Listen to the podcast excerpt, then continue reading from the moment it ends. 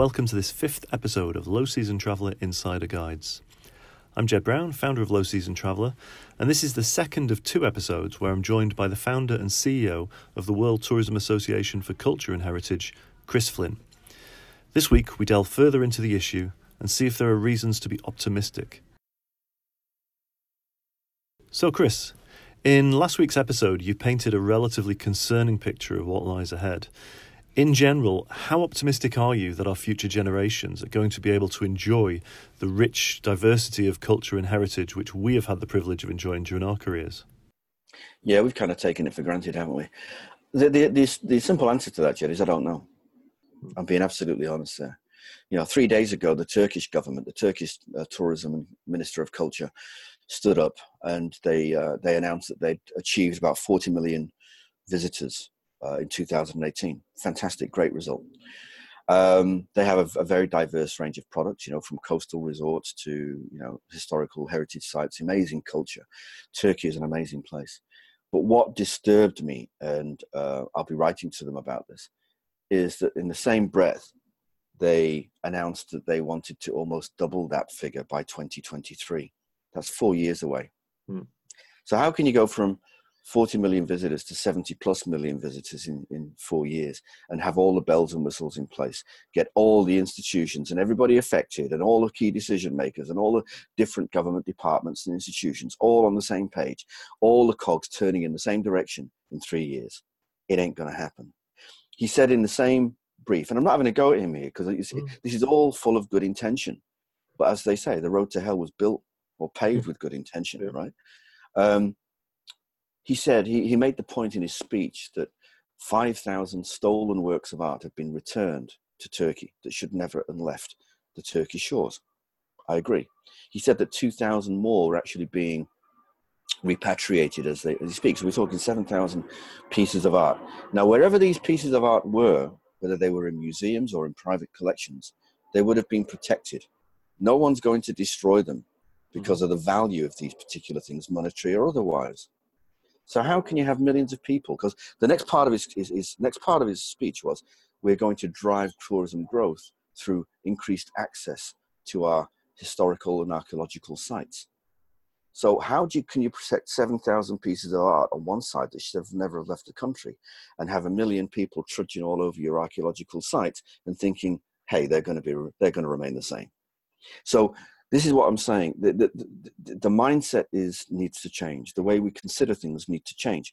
It's not about growth. It's about well, it's, it's about growth, but it's about growth in a way that is going to sustain and protect what we have for future generations. It's um, you know, it's this kind of argument that, that from from what we heard from Turkey a couple of days ago is happening all over the place, and it's purely out of coming back to this short term KPI mentality, where on my watch, I want to increase by 30 million visitors. Wouldn't that look great on my resume?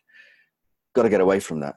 It should be on my watch, I'm going to limit access to this, this, and this. I'm going to attract the people who want to, to visit here. I'm not going to market this broadly around the world. I'm going to, I'm going to target this through the Smithsonian or the or the Victoria and Albert Museum. I'm going to ensure that what I do, everything I do is there to protect what we have, but do it through promoting it in a completely different way.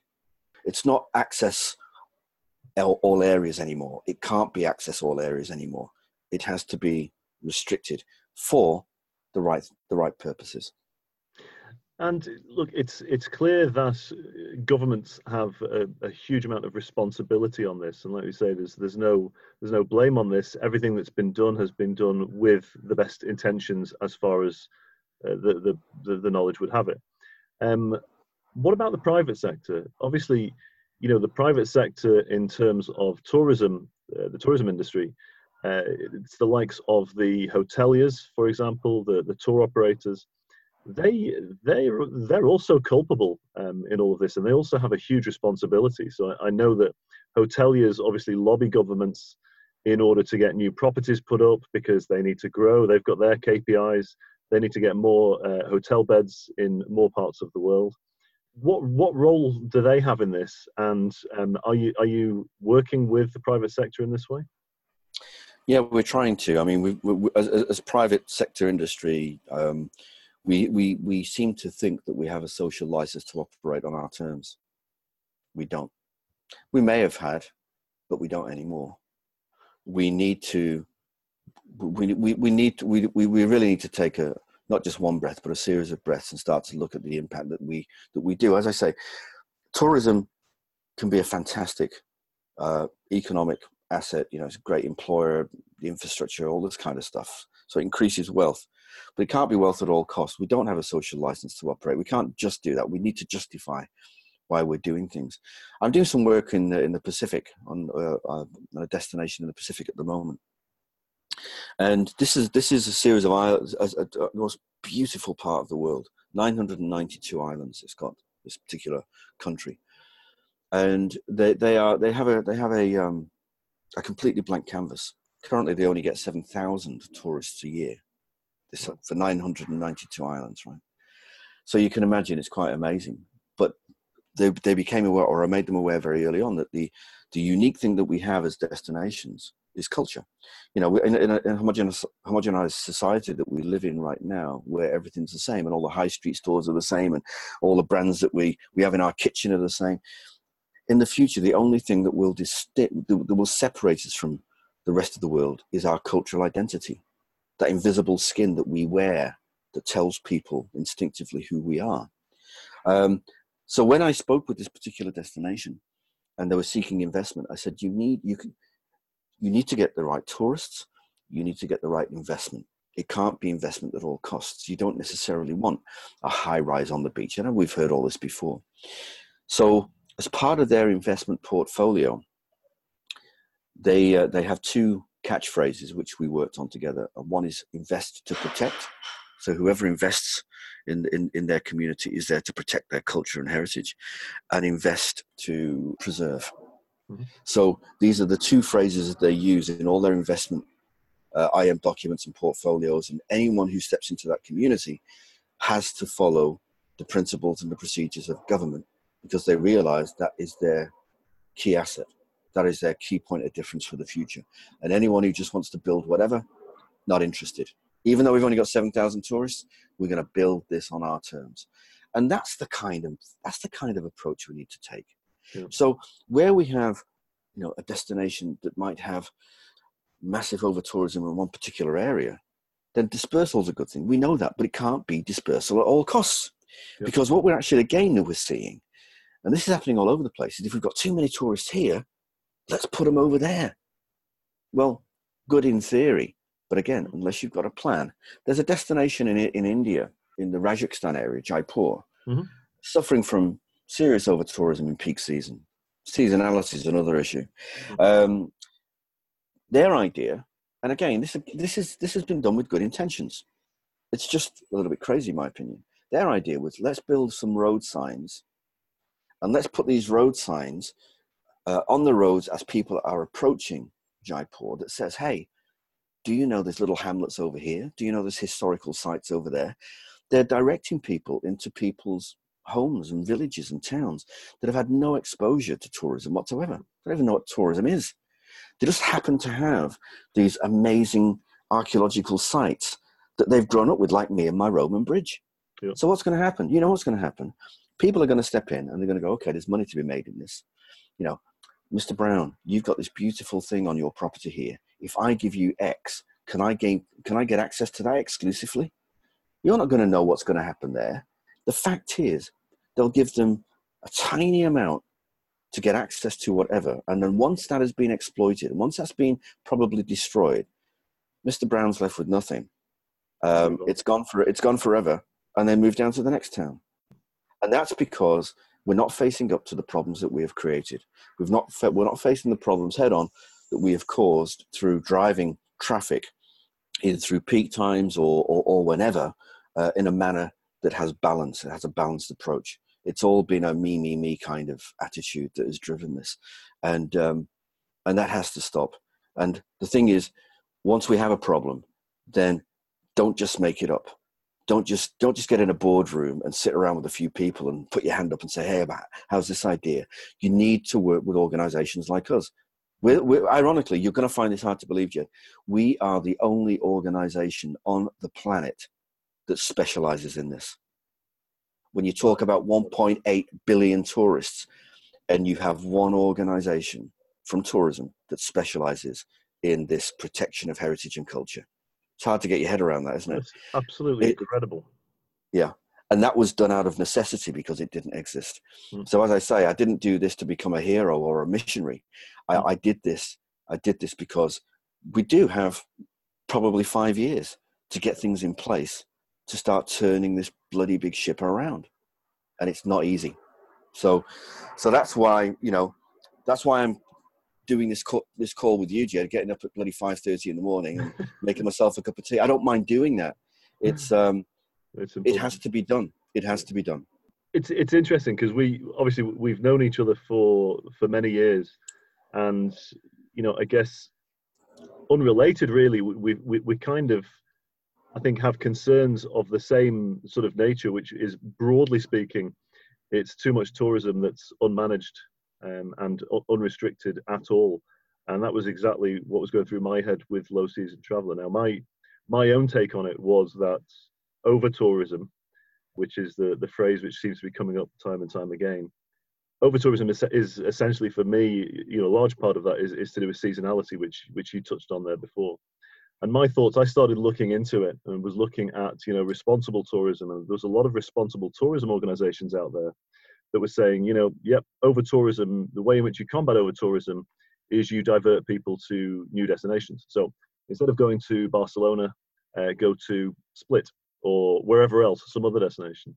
And that that didn't sit right with me because I feel like that other destination, you know, the smaller destinations that aren't getting as much tourists, exactly your point, really, they're you know they're not ready for it, they're not prepared for it. Now, if you're talking about Barcelona during the low season, and you know, you, you touched actually on Turkey there before. I had a look at the the stats for Turkey um, over the past couple of years, and it's something like 80% of their tourism is between May and uh, the end of October. 80%. So that means that there's a there's a capacity during the winter months, which is absolutely huge. So therefore, they've got the infrastructure for all of those tourists but and they've got the beds, they've got everything to do with the whole tourism offering, um, but they haven't got the tourists there in the winter. So for, for me, my solution on that was, well, actually, if you can start as an industry to promote the low seasons in these destinations that are already geared up for tourism, uh, then that that is one way of easing the the situation. What what's your take on the the seasonality issue? Okay, two two things that I, that I, I took from that. Um, one is this this idea to just shuffle people around. Too many here. Let's put them somewhere there. That's just moving the problem. It's not fixing the problem, you know. And that kind of that that, that kind of idea is what got us into this trouble in the in the, in the first place. The whole idea of seasonality is a really interesting one. Uh, you know, and what you're doing is, is, is bloody smart. Now, let's get back to Turkey again. Mm. They made two announce the announcement they made you know two or three days ago focused on two key areas. One of them was, or, one of them was growing this number, you know, or, or to grow this number. The two key areas. One was to give greater access to their historical sites. The other one was to do away with seasonality. Now, first destination I have seen or heard saying that. So mm. they want to get away from this peaks and troughs. They want a more balanced approach. So they are they are actively starting to to look at this. Now, this is a really smart move, really, in my opinion. To counter that, we have situations with other institutions or, or other sort of institutional thinking that says, what about the education sector? What's driving peak? It's education. Mm. It's kids at school. Yeah. So my daughter breaks up from school, the price will go from two hundred dollars normally to thousand dollars, whatever for whatever it is I'm buying, because we know we can we can we can put that out and we're going to fill that aircraft or we're going to fill, fill that cruise ship or we're going to we're going to get more people through our turnstiles, right? Interestingly enough, the school that my daughter goes to here in Sydney, a lot of what she does is online. So the assignments that she does and the homework that she does is online. So whereas you and I probably, you know, did our homework if we did our homework on a slate, uh, yeah, and and um, and handed the slate into the teacher the following morning with an apple, you know, um, that's gone now. My daughter has to, to submit her homework by seven o'clock the night before online. So, um, and her school holidays, like now, all her assignments are done at home, online, and submitted before she gets to school. So, this whole idea of taking the classroom out of the classroom, if you will, mm-hmm. and allowing families to travel at a time that suits them for a price that suits them by aggregating yield over a 12 month period, not having this graph that looks like some kind of heartbeat monitor, by starting to look at how we can shift and change this using technology, using other means, it's actually far more efficient for my daughter because I know she has to get it done. You know, so if I'm if I'm overseas on holiday with Simon and Johnny, and we're down at the beach during the day, and we come back at three o'clock when it's you know our day's over, then Simon and Johnny can do their homework between three and five, submit it online, and off we go for dinner. Yeah. That kind of idea is, I think, is something that we need as a society to, to, to, factor in. We have the means to do it. Just about every kid that goes to school has got a laptop or a, or, or a, a, you know a tablet or or whatever. They have the means to do it. So we need to change our thinking the way we do it. I, as I say, my daughter's school they've already made that approach. So the the idea of shifting people out of peak season has to happen. Peak season's full. No mm. more room at the inn. We can't keep growing it unless we keep shifting and shuffling people around. And the thing is, if you ask anyone who's being, you know, tagged behind a tour guide with a flag, is this what they signed up for? They'll say no. If you ask any cruise passenger that got off, I'll tell you talk about cruise in a second, that got off a ship, you know, in one of these key ports around the world, these historical ports, because they're going to Venice for the historical side of things. They're not going there to shop, right? Yeah. So, is this what you anticipated when you're being forced and squeezed through these little back streets of Venice? No, it's not. This is not what I signed up for. No, there's a, there's another destination in the Pacific that I've done some work with, and they had a problem with cruise. And I'm not bagging cruise. There's, you know, cruise is, is, is terrific, but again, it's like you, have got to be done responsibly. It's got to be done with the right mindset. They uh, they had an issue with their runway, and their runway had cracks in it, and as a result, they had a couple of airlines pull out. It wasn't safe to land, so they lost a huge amount of capacity. So, from a hotel perspective, just about every hotel on the islands are SMEs, small medium enterprises, running small privately owned um, properties. They went from probably running at 70% occupancy to anywhere between 5 and 20% occupancy. So you've got a problem. So the cruise companies, you know, came to the rescue and they got the ministers involved. And the ministers are not tourism experts, and they they said, "Oh, we can increase your economy by X, Y, and Z." And the interesting thing with cruise reports is the vast majority of them has been sponsored by cruise companies. So there seems to be, um, you know, a slight sort of sway in favor of certain things. So what happened is this destination. So think about a small any small destination in the Pacific, Jed, and think about how many cruise ships they might be able to take. Give me a number. Just give me a number. What a small little island nation in the Pacific might want to take from a cruise perspective. 15, 20? Yeah. Last year, they got 320 ships into, into a port that, and, uh, that is literally three streets long. In fact, it's two and a half streets long. Practically a ship a day. Yeah. But they move some of these ships into some of the outer islands. So some of these outer islands have local tribes that have been living this way for thousands of years. They're usually naked for the majority of the time. It's a bit like the Jarawa tribe that we talked about before in uh, in, this, in the Andaman Sea.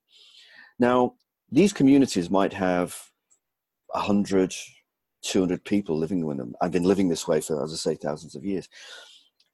What does it do to your psychology, to the way you think, when you see a 2,000 berth ship turn up on your doorstep out of nowhere three times a week. How can you ever go back to the way you thought before? It destroys not just the culture, it destroys the very way they think. Um, I'm not going to get into some of the problems that have happened in this particular destination, but their minister used two phrases to me. uh, when I met with him last time. He said, We are in distress and we are fatigued. And that was caused through over tourism driven by cruise and cruise seek finding an opportunity that they could exploit. Let's be completely open and honest about this. They weren't, they, they weren't thinking of the culture. They weren't thinking of protecting that destination. They were thinking about how much money they could make out of that. And they were, they were negotiating with people with good intention that were ignorant of the consequences of their actions. And this is what's happening everywhere. But it's that's the, that's the governments that were accepting those cruise lines, though, right? Absolutely, they're, they're, they're the ones that, that negotiate with it. That's uh, right. That's right. But but who? There was no go-to place to ask for advice. Yeah. Who, who would they go to? Who, who would they ask? World Tourism Association for Culture and Heritage (WTACH) didn't exist then. Hmm. They know now that they can pick up the phone. They can send me an email and say, "Chris, you know, or one of my team, you know, this is the situation. This is what we this is what we're faced with. This is the opportunity that we've been we've been provided with. Will this benefit what we are trying to achieve as a destination? And we will say, we would look at the numbers and we would say, well, you know, if you do this, then yeah, of course it is. We're not going to turn around and say, oh, cruise ships are terrible for destinations. They're not. They're fantastic things. They just have to be done in a respectful manner. This industry's taken advantage of, of ignorance so long uh, for our own benefit, to line our own pockets, to drive our own agenda. It's got to stop. Otherwise, we're just going to become the next plastic in the ocean. When you say, you know, the, the, the cruise industry can be, you know, a good thing for tourism, talk me through that because that that's one thing. Uh, I'll, first of all, I should admit I've never been on a cruise in my life. Um, I, I, have, you know, in the past in my career had an interest in the cruising industry, although I've never worked within the cruising industry. I know it's growing hugely uh, all over the world. Um, the penetration is still low, but there's seeks to grow it further, certainly in Asia Pacific. I, I, I, to be honest, I never really understood it because I used to speak to some of the tourism guys in the South Pacific, uh, the Caribbean, everywhere else. And if you report of call um, on these uh, cruise routes, I, I don't understand what, what really the upside is because for, for most of them, the the trips on the island are booked and paid for on the cruise ship. Uh, so the money stays there. They get off, they go and have a quick look round on this tour that's been booked through the cruise company, which the cruise company get the money for. Then they come back on the ship to eat and also sleep as well. And the ship, after arguably polluting the waters, then disappears. Uh, talk to me about the upside of cruising for a, a small island that's on a, a, port of call. Okay, well, you've you've you've basically highlighted most of the, the things that I think as well, and you you know, um, I've never been on a cruise. Um, I think the first thing that you need to look at with cruising, and this is something that destinations don't necessarily, certainly emerging destinations don't necessarily think think about. People go on a cruise to go on a cruise. They don't go on a cruise to go to a destination they're going to go on the cruise that fits their pocket. Mm-hmm. And if that cruise takes you to Timbuktu or you know the Caribbean or anywhere else, they're not really that bothered. If they get off and spend a couple of dollars here and there locally on, on the shore, that is the economic benefit that goes to those communities. Now, in, in small economies, um, if you had a handful of cruises, if you were to get one cruise a month to some of these smaller destinations in the Pacific or elsewhere, then people would get off that ship, they would see the real product, they would see the the real destination, and they would share with the local communities. That's the upside. What happened in the destination I was just talking about is because the local people weren't being employed because of the issues with the runway, they saw these big vessels coming in and they were all scrambling to try and make a dollar out of it. This caused in tribal fighting and literally riots on the shore. So the cruise company said, Don't get off unless you are going on one of our tours don't worry about buying the local artifacts. You can buy them on the ship. The local artifacts actually came from Bali. Really? Again, that was told that was told to me by the minister. Hmm. So there was no economic benefit to that to to the local communities there because it had been done completely wrong. So by managing the capacity of a cruise ship or a vessel and its ability to go to a port it could have that value. That's the that's the upside. Yeah. But there's so much more negative side. Do you know that it's still uh, possible for a cruise ship to dump whatever it wants into the ocean as long as it's 12 nautical miles away from shore. Did not know that. So, so once it's 12 nautical miles away from the port, it can, if it wants to, it can dump whatever it wants into the ocean. The other thing about it is, you know, the aviation sector comes into a lot of flack because you see all these, you know, contrails in the sky and what have you. You know, they're vapor trails. They're basically water vapor. These ships are running on diesel. Think about that in the ocean. Yeah. So it can have, it, it, can, a tour, you know, if it's done right, you know, the economic benefit can have an upside to a destination. It can also show maturity in a destination by its ability to take a cruise ship. So that can actually put a different slant on the on the consumer mindset. Um, but you have to put into call into question what is the ROI on cost of building the infrastructure to manage these vessels. Small destinations are never going to get that back. Mm. It's impossible. So the economics of, of cruise shipping is, is something that again is not readily understood uh, by a lot of smaller emerging destinations. So cruise ships can have positive benefit in certain areas, but you must always come back to what those people are buying.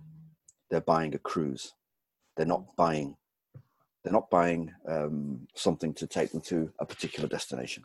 I think. I think it's it's that it's that thing, isn't it? Where uh, again, I think collectively as an industry, we need to think about the destinations and the communities in the destinations before we think about the holiday makers, the the travelers, and I think we've always put the travelers first. So if the if the if the market, you know, wants to go to Vanuatu, then we need to build hotels on Vanuatu, and you know the starting point has always been what the what the travelers want, what the market wants, rather than putting the you know the communities first and the destinations first.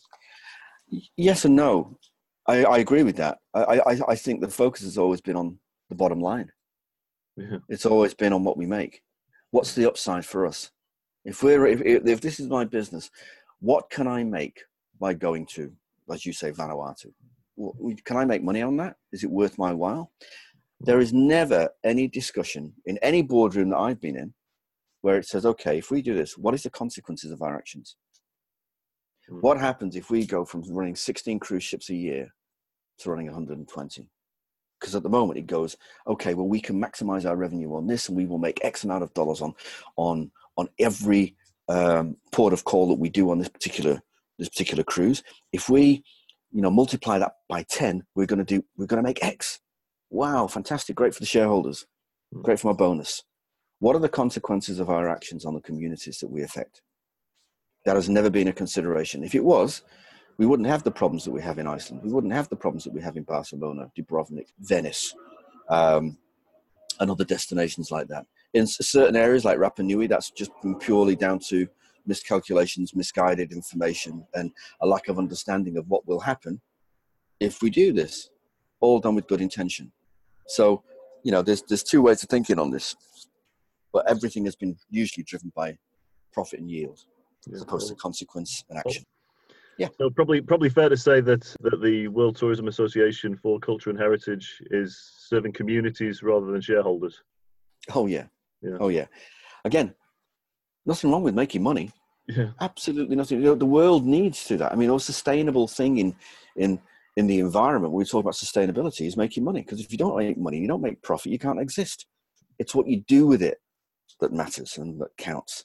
It's how you reinvest that money and that profit. It's how you share equitably with the money that you make from communities to ensure that they can survive, that they're sustainable, that you improve their livelihoods. That's the difference. And that is what's never been considered by tourism, in my opinion, is the fact that what do we need to, to what do we need to give back to ensure that we protect things for the future? That has to change. And it has to change quickly. Otherwise, well, we're already in trouble, Jed. Hmm. You know, and uh, we, we uh, we've got to change the way people operate, the way people think, and uh, do it for all the right reasons. You know, something has to change. Chris, on that note, I think we'll start to wrap things up. Conscious that uh, you're looking like it's getting warm over there uh, as the sun's getting up and it's getting a bit later in the day. Yes, it's already. I've not even looked at the temperature yet. It feels about 40 degrees. I'm not quite sure what the temperature will be today, Jed, but um, it'll be warm. It'll certainly be warmer than where you are. I can guarantee oh, that. absolutely sure of it. Chris, a pleasure as always. Thanks a million for your time. Um, if people want to find out more, uh, they can go onto the website, which is www.wtach.org. I'll post up um, some of the links to some of the blogs and articles that you've written as well up onto the podcast page so that if anybody wants to find out more information, they can get it from there. Absolutely, Jerry. It's always lo- always lovely to talk to you, mate. And anything that I can do to to support you, and you know, if we can work together uh, on on on you know certain issues, that'd be great. Perfect. Thanks a million again, Chris, for your time. Appreciate it. And that's a wrap. Huge thanks again to Chris for sharing his insights with us over the past two weeks. And you can find out more info and links about the work of WTACH in the podcast description and on the lowseasontraveller.com website. As always, if you've any feedback or comments on these issues, or if you'd like to see an issue or destination featured, please do email us at lowseasontraveller at gmail.com. And if you enjoyed the podcast, don't forget to share it with your friends and social networks. Look out for the next episode on iTunes and Spotify, or even better, subscribe and receive it automatically. It's free for everyone, as we believe that travel is better without the crowds.